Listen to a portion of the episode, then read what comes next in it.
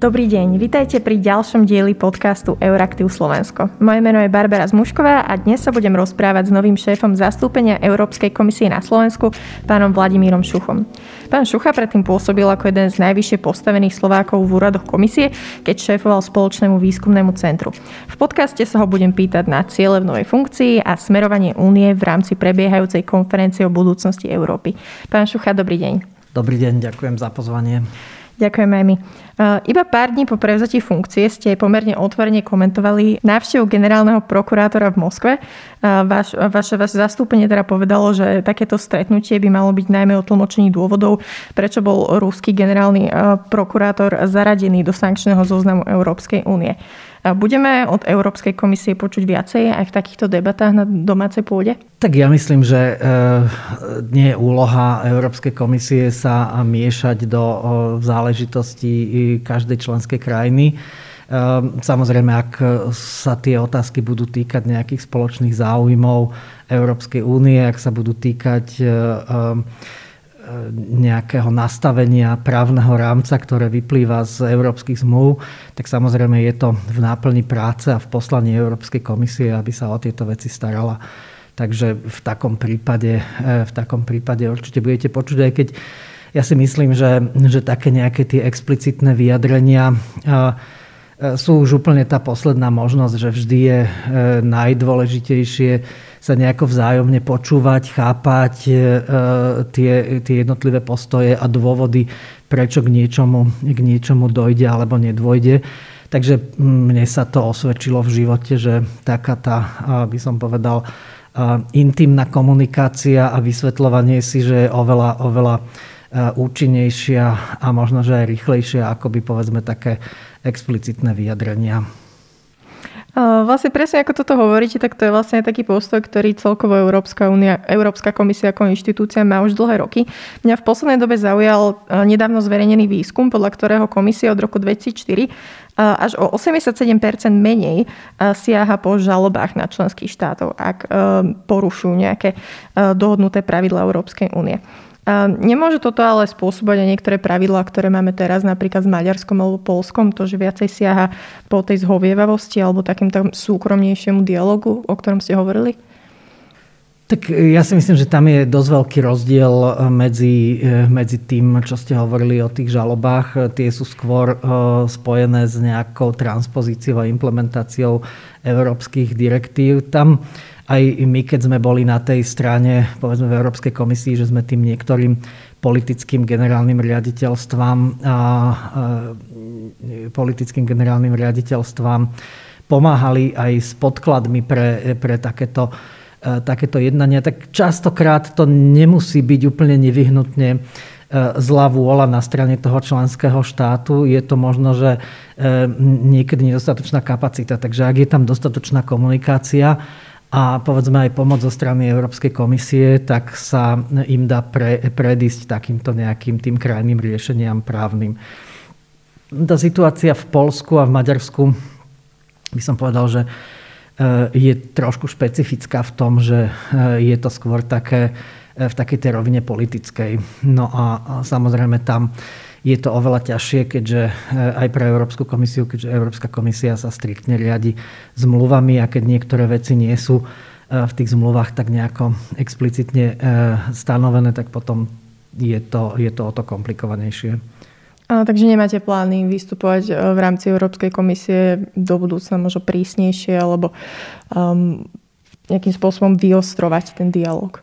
No, ja si myslím, že to ani k ničomu nevedie v konečnom dôsledku, veď viete, že aj v medziludských vzťahoch vyostrovanie dialogu je už ako keď by taká bodka za dialogom a, a ja si myslím, že my by sme mali byť e, vždy za ten dialog, za, za, každú, za každých okolností. Ja som skôr za takú transparentnosť a, a za také za takú vzájomnú spoluprácu. Ja si nemyslím, že žiadna, žiadna členská krajina, že by mala záujem povedzme, poškodzovať záujmy iných členských krajín alebo Európskej únie.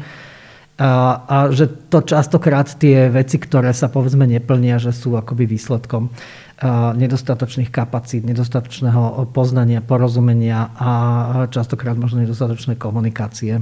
Takže nemyslíte si napríklad, keď Polsko, keď spochybňuje to, že európske právo je nadradené e, vlastne polskej ústave, že nejakým spôsobom ide proti iným členským štátom alebo únii? E, tak áno, to sú už tie také extrémne prípady, veď tam bolo aj jasné stanovisko Európskej komisie, že proste toto je červená čiara. Čo sa týka komunikácie, tak ma ešte zaujíma, že akým spôsobom vnímate alebo plánujete komunikovať niektoré iniciatívy komisie, ktoré možno nebudú mať úplne 100% širokú podporu na Slovensku, lebo tá e, komisia Uršuli von der Leyen, ktorú budete zastupovať, chce presadzovať napríklad e, vlastnú verziu Istanbulského dohovoru, stratégiu na ochranu LGBT komunít alebo aj podporu cezhraničného uznávania dúhových rodín. Ako chcete komunikovať takéto typy iniciatív, ktoré môžu byť na Slovensku vnímané kontroverzne? No, pozrite, teraz e, asi pred e, mesiacom e, ešte z mojej iniciatívy komisia zverejnila takú štúdiu, ktorá hovorí o hodnotách, identitách, narratívoch. A ja si myslím, že tá štúdia je zaujímavá aj pre Slovensko. Tá štúdia má za cieľ ako keby priradiť e, kultúrnu dimenziu, e, hodnotovú dimenziu, identitovú dimenziu k tvorbe politik a k komunikácii, e, k komunikácii jednotlivých politik, ktoré, ktoré sú alebo ktoré sa pripravujú. A to je, myslím, veľmi dôležité, aby sme chápali to, že my sme síce jednotná Európska únia, ale nemáme úplne jednotné národné nejaké korene, nemáme jednotný jazyk, nemáme jednotné e, kultúrne e, nejaké zázemie, z čoho vychádzame a ako veci, ako veci vnímame. E, keď poviem len taký príklad, ja keď som začínal, tak v Európskej komisii pred mnohými rokmi a hovorili sme o rómskej problematike, tak akože dominantný názor a chápanie problematiky Rómov v Európskej komisii bolo, že sa, to, že sa jedná o kočovníkov, že sa jedná o, o takých tých mobilných, e, mobil, mobilné nejaké skupiny obyvateľstva. A až nám sa po vstupe e, ako keby podarilo e, zmeniť ten obraz a ukázať, že, že vlastne to je zanedbateľné, zanedbateľné množstvo ľudí, ktoré, ktoré v podstate sú mobilné, ktoré kočujú a že drvivá väčšina Rómov, ktorí v Európe žijú, sú v podstate usadení na jednom mieste. Čiže e, tá diverzita je, je veľmi dôležitá. To chcem tým povedať, že, že aj v komunikácii ťažkých tém je vždy dôležité e, rozumieť, ako to ten druhý vníma.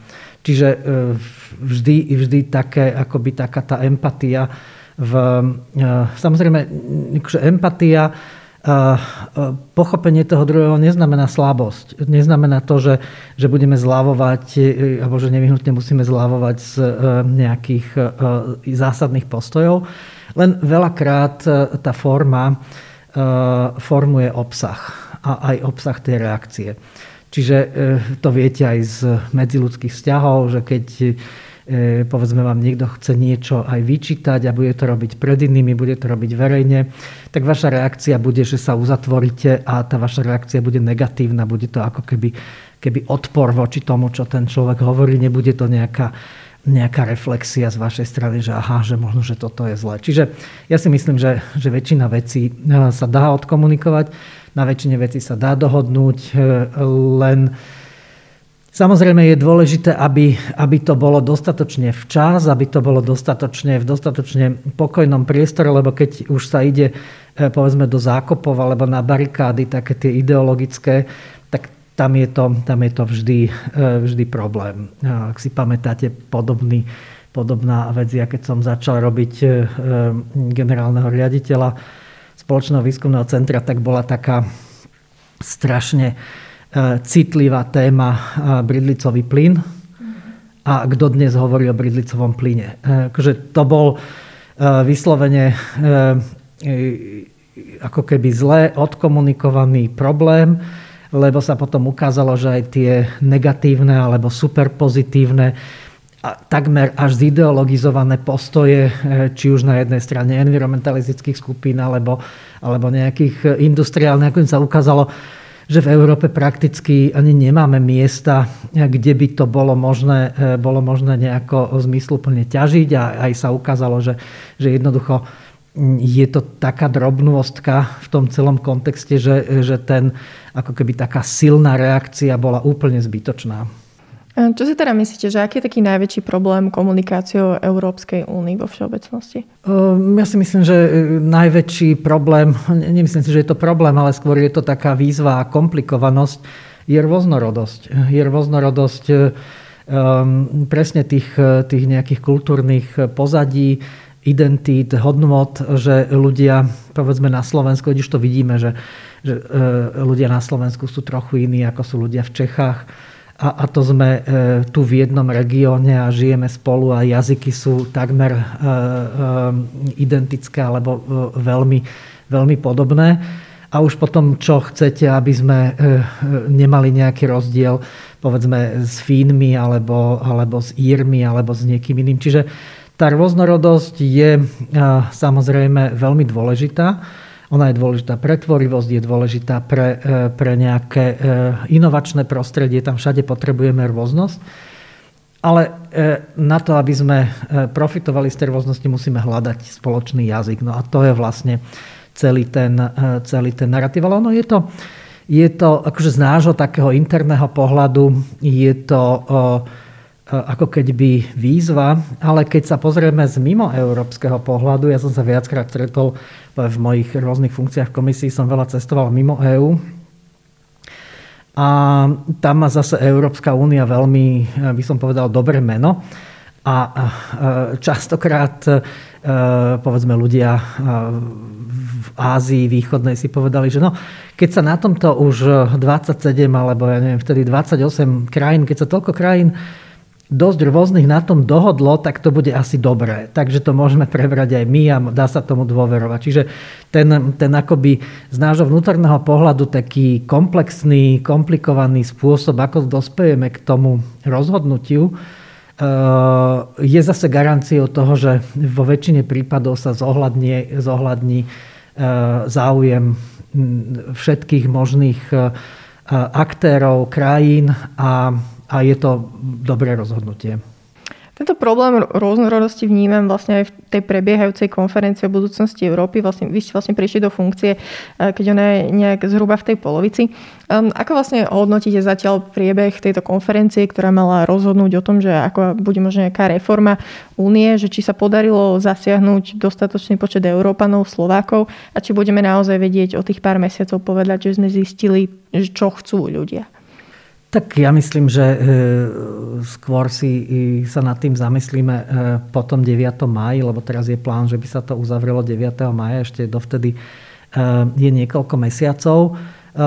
Ja myslím, že už teraz samotný fakt, že Európska únia akoby takýmto bezprecedentným spôsobom sa otvorila názorom občanov, tak e, ja myslím, že je, je dobré.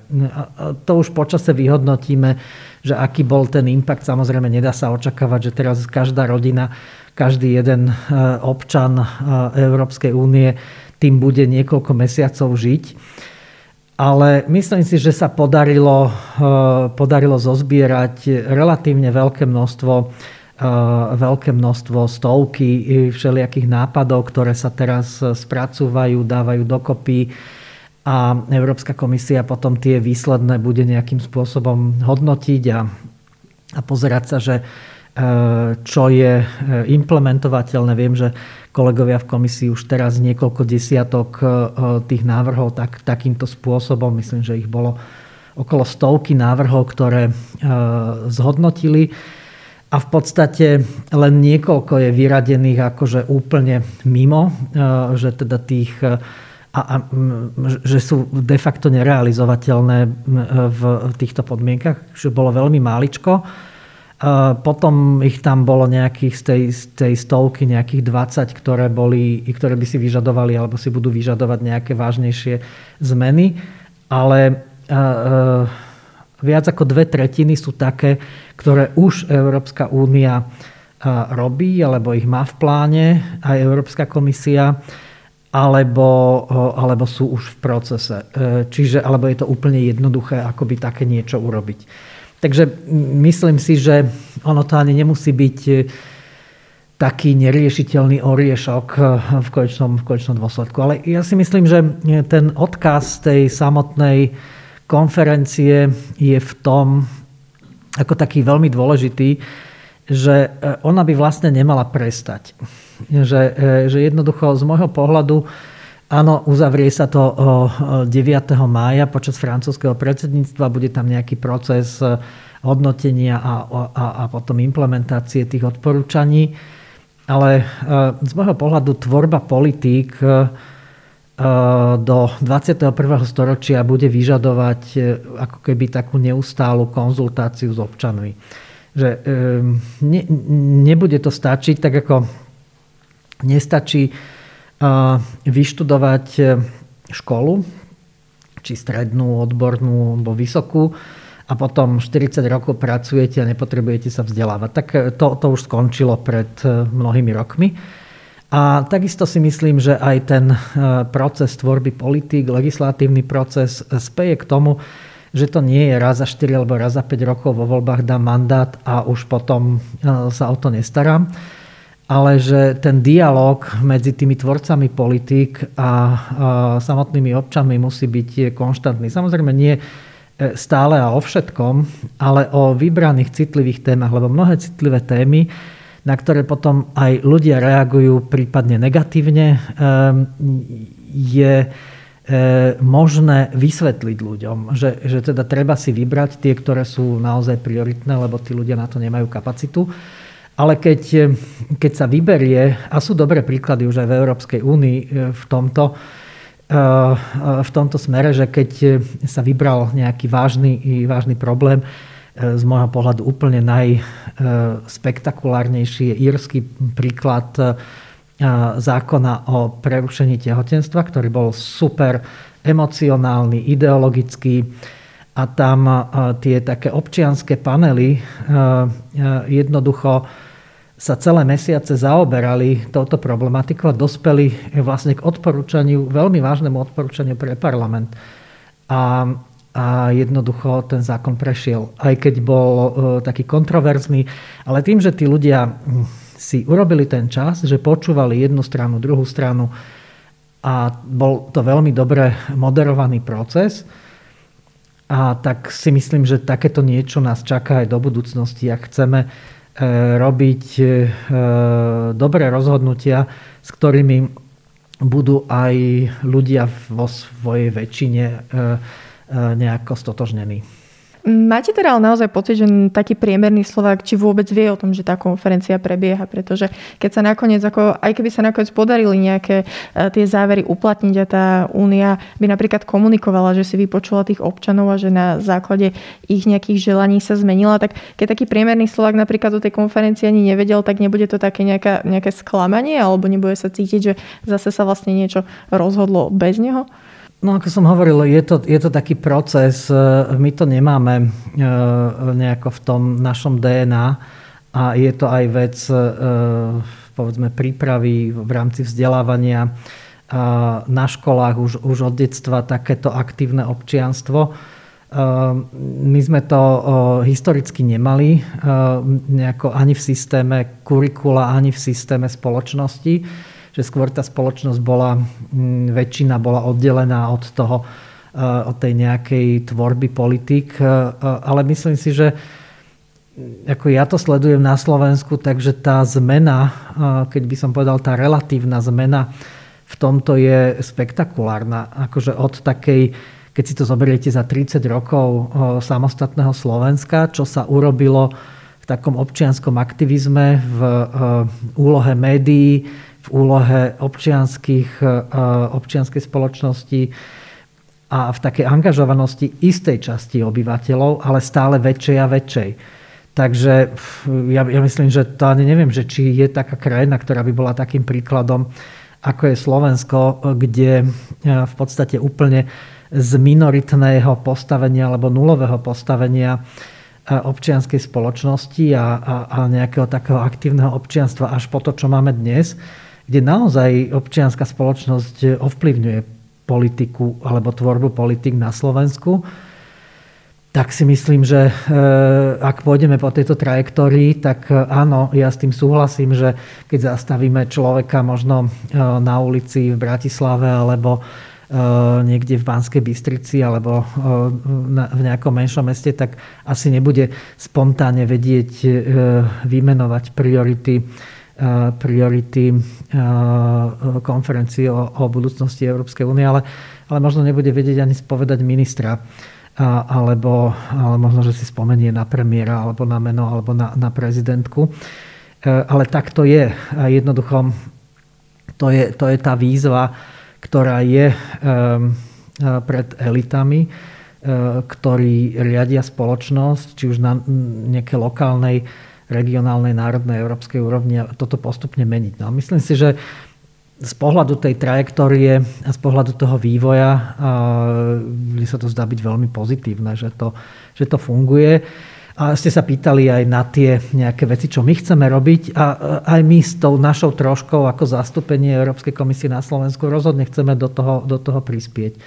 Radi by sme nejakým spôsobom vykreslili a zmateriálnili to dianie v Bruseli, lebo ak človek z tej, tej diálky ne, ne, ne, nechápe veľmi inštitúcie, a potom je tu živná pôda pre dezinformácie a pre nejaké interpretácie diktátu Bruselu a, a jednoducho toho, že tam nejaký úradník sa ráno zobudí a teraz urobí nejaké nariadenie a všetci občania Európskej únie ho musia plniť. Akože e, ľudia veľmi, veľmi často nechápu, že to je e, zložitý proces, e, v ktorom má každá krajina svoje, svoje miesto, že o každom rozhodnutí hlasuje slovenský minister, slovenský poslanec, môže sa k tomu vyjadrovať Slovenská národná rada, parlament a tak ďalej a tak ďalej. Takže ten proces tam takýto je. Čiže radi by sme aj cez Slovakov pracujúcich v Bruseli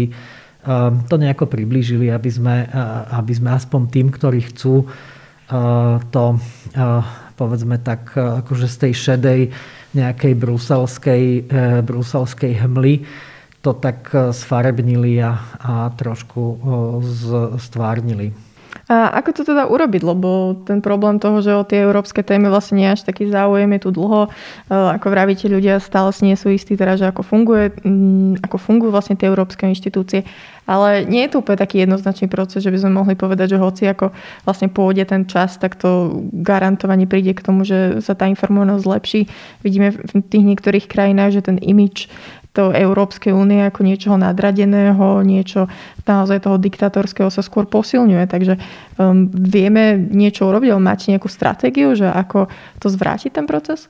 Hej, no to je e, rovnaká otázka a môžete, môžete si položiť rovnakú otázku aj vo vzťahu e, k národnej štruktúre alebo, alebo regionálnej štruktúre. E, treba si otvorene povedať, že my prechádzame a dostávame sa do fázy najdramatickejšej zmeny e, ľudstva za, nechcem znieť pateticky, ale stovky tisíce rokov.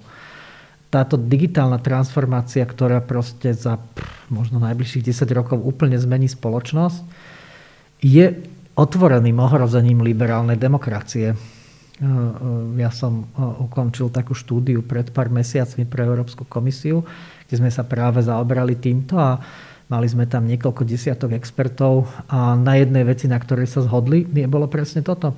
Čiže naozaj e, treba chápať aj tú konferenciu o budúcnosti Európskej únie aj všetky ďalšie aktivity ako hľadanie odpovede na toto. A to nestačí robiť len na európskej úrovni. Je to treba robiť na národnej, lokálnej, regionálnej.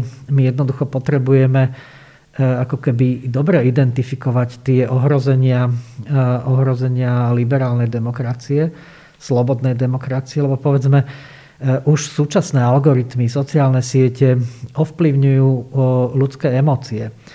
A vy viete, že naše rozhodovanie nie je racionálne, ale na 85% je emocionálne. Teda keď niekto alebo niečo vaše emócie manipuluje, tak vy sa nerozhodujete slobodne, nerozhodujete sa podľa vášho presvedčenia. A to ani vo voľbách, ale ani v obchode napríklad, alebo pri rôznych e, ekonomických rozhodnutiach. Čiže ono to má aj svoj ekonomický rozmer na voľný trh, ktorý je základom povedzme ekonomiky našej, ale aj na slobodné voľby, ktoré sú základom demokracie. Čiže to sú obrovské výzvy, s akými sme sa nikdy nestretli a preto v podstate je, je nevyhnutné hľadať riešenia, experimentovať a preto aj ja chápem aj tú konferenciu o budúcnosti Európy v tomto zmysle, že je to akoby taký pokus, ako, ako otvárať tieto témy. A, a samozrejme, že to je povedzme taký soft politický e, alebo komunikačný nástroj, ale my potrebujeme legislatívne nástroje, e, potrebujeme technologické nástroje. Legislatívne sú na stole, to, sú, to je ten balík o umelej inteligencii z apríla od Európskej komisie. A technologické sú vo vývoji. Konec koncov ukazuje sa, že, že človek nebude schopný zvládnuť povedzme, ochranu osobných údajov, ochranu vlastnej integrity, bez technologickej pomoci. Takže takí nejakí tí technologickí anieli strážcovia už sú vo vývojových laboratóriách a myslím si, že je otázkou krátkej doby, kedy budú k dispozícii, že si budete vedieť nastaviť e, tú technológiu, ten algoritmus, ktorý bude váš vlastný a bude vás chrániť. Tá konferencia vlastne vznikla aj v kontexte, aj v kontexte Brexitu a mala vlastne nejakým spôsobom zabrániť tomu, aby sa to stalo znovu, že keď sa občanov spýtame, že či Únia je taká, ako chcú, tak oni povedia, že nie. Vidíte to realisticky, že niečo takéto by sa možno mohlo zopakovať? Samozrejme, že ten Brexit a, odchod Británie e, bol traumatickým zážitkom pre celú Európsku úniu, ale ja si myslím, že zároveň bol aj veľmi dobrou ukážkou toho, aký, aký, aký zlý krok by to bol. A, a ak ste si všimli, tak mnohí tí, ktorí predtým ako keď by sa zahrávali s ohňom vo viacerých krajinách o, o, o boji proti Európskej únii, tak ako keby stratili paru, lebo videli, a my stále vidíme, že to jednoducho, to sa ešte len ukáže, aké budú tie dopady v takom dlhodobejšom, dlhodobejšom horizonte že to nie je dobrý krok. A, a viete, keď sa na to pozriete z akéhokoľvek pohľadu, jednoducho svet speje e, k integrácii, nie dezintegrácii e, z takého pohľadu ovplyvňovania. Čiže ak hovoril som pred chvíľou o umelej inteligencii, no jednoducho Slovensko alebo akákoľvek krajina, aj tie väčšie krajiny v Európskej únii nemajú šancu zvládnuť túto výzvu samé. A tam je potrebné e, európska spolupráca, aj možno mimo európska spolupráca, že jednoducho nám e, v tomto smere e, dve veľké mocnosti, ako je Čína a Spojené štáty, odchádzajú, unikajú, sú, sú pred nami a jednoducho je, toto je veľká výzva. Čiže ja tam vidím skôr tú potrebu spájania síl, integrovania. Hovorili sme o ohrození demokracie hybridných hrozbách. Takisto malé krajiny nemajú šancu e, samé e, sa chrániť proti hybridným hrozbám. Jedine v spolupráci to môžeme urobiť. A to už nehovorím o všetkých tých ekonomických výhodách a tak ďalej. Ale jednoducho nám ten, tie ďalšie roky, kde tie zmeny budú obrovské, naozaj ja ich vidím ako, ako transformačné. A tak budú nás skôr tlačiť k úzkej spolupráci. Hovorili ste teda o tom vplyve um, sociálnych médií a dezinformácií a vlastne o tom, že uh, sme videli, aký bol Brexit zlý krok, ale na Slovensku je stále pomerne silná skupina občanov, uh, ktorí napríklad sledujú aj nezaradených europoslancov a vnímajú Európsku úniu ako naozaj negatívnu silu, podporujú odchod uh, z Európskej únie. Takže dá sa s takýmito ľuďmi, ktorí napríklad väčšinu svojich informácií uh, berú vlastne z dezinformačných zdrojov alebo od podobných politikov, dá sa ešte nejakým spôsobom s nimi komunikovať a presvedčiť ich, alebo už to ani nemá cenu? Tak ja si myslím, že e, vždy sa dá komunikovať, e, či také nejaké explicitné, priame presvedčovanie má zmysel? Asi nemá. Vidíte to aj teraz e, v týchto nejakých antivaxerských hnutiach. Že... A to je vlastne inak aj, keď sa vrátim k tej štúdii, čo som spomenul na začiatku, tak to je jeden z odkazov tej štúdie, že že nejaké také priame, explicitné, nátlakové presviečanie niekoho nemá žiadny zmysel.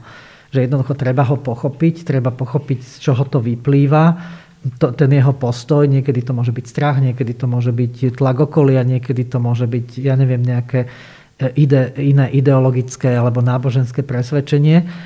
A, a vlastne s týmito, s týmito faktormi hrať a, a potom uh, uh, nejako častokrát pomôže priamo tých ľudí zapojiť priamo s tými ľuďmi, e, robiť nejaké aktivity, e, nie ich vyčleniť a ich... E, poviem vám príklad. Veľmi, veľmi kontroverzná téma na Slovensku je, je rómska téma, rómska integrácia a, a ľudia sa zadúšajú tým, že aké to je proste problémová komunita a tak ďalej. Väčšinou, v drvej väčšine sú to ľudia, ktorí nemajú žiadnu skúsenosť e, s Rómami, nikdy neboli v ich blízkosti. A, ja mám osobnú skúsenosť, že keď takýchto ľudí, ktorí nemajú nejaký pozitívny vzťah, majú ho buď neutrálny alebo taký mierne cez prsty negatívny, a zoberiete ich do tej rómskej komunity, kde e, majú možnosť sa tej, tej, tej komunity ako keby virtuálne dotknúť, e, prehovoriť s nimi, vidieť, e, tak na 99% e, tam dochádza k zmene. Čiže, ale keď by sme sedeli takto v kreslách ako my a, a vy by ste mali iný názor a ja vás budem presviečať, tak vás asi nepresvedčím. Ale keď máte ten zážitok, tak je to, je to niečo úplne iné.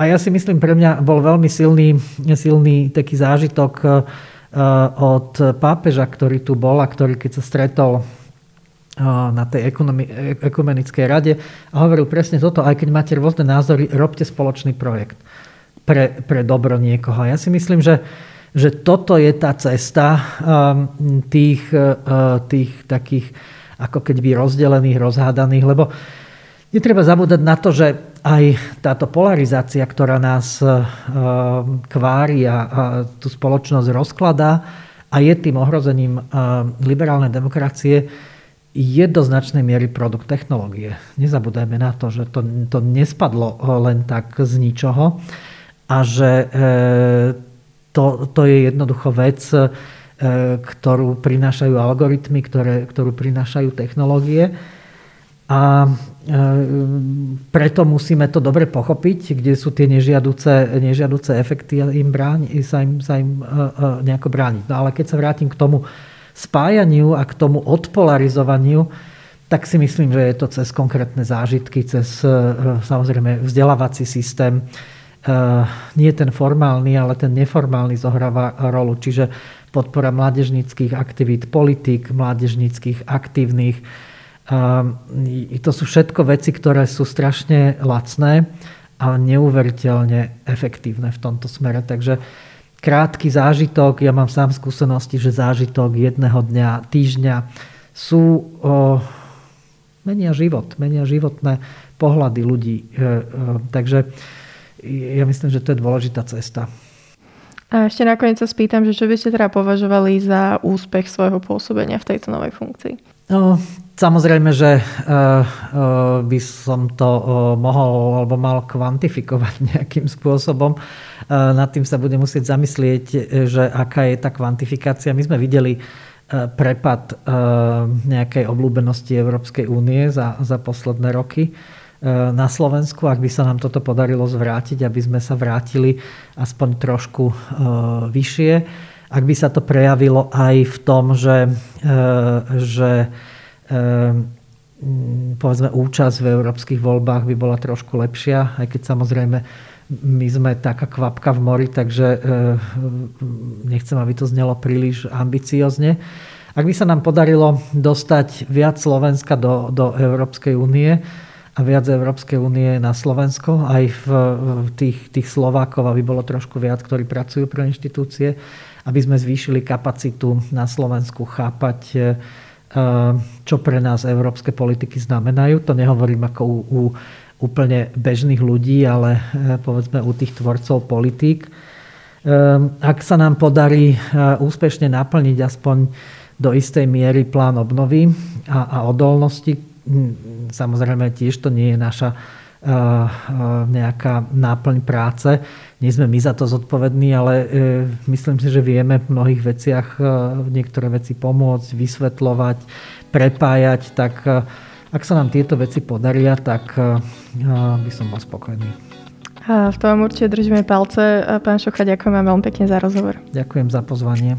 A ďakujem aj poslucháčom za pozornosť. Podcast pre vás pripravili Barbara Zmušková a Štefan Bako a vznikol v spolupráci s občianským združením Europolisy a Ministerstvom zahraničných vecí a európskych záležitostí Slovenskej republiky. Dovidenia.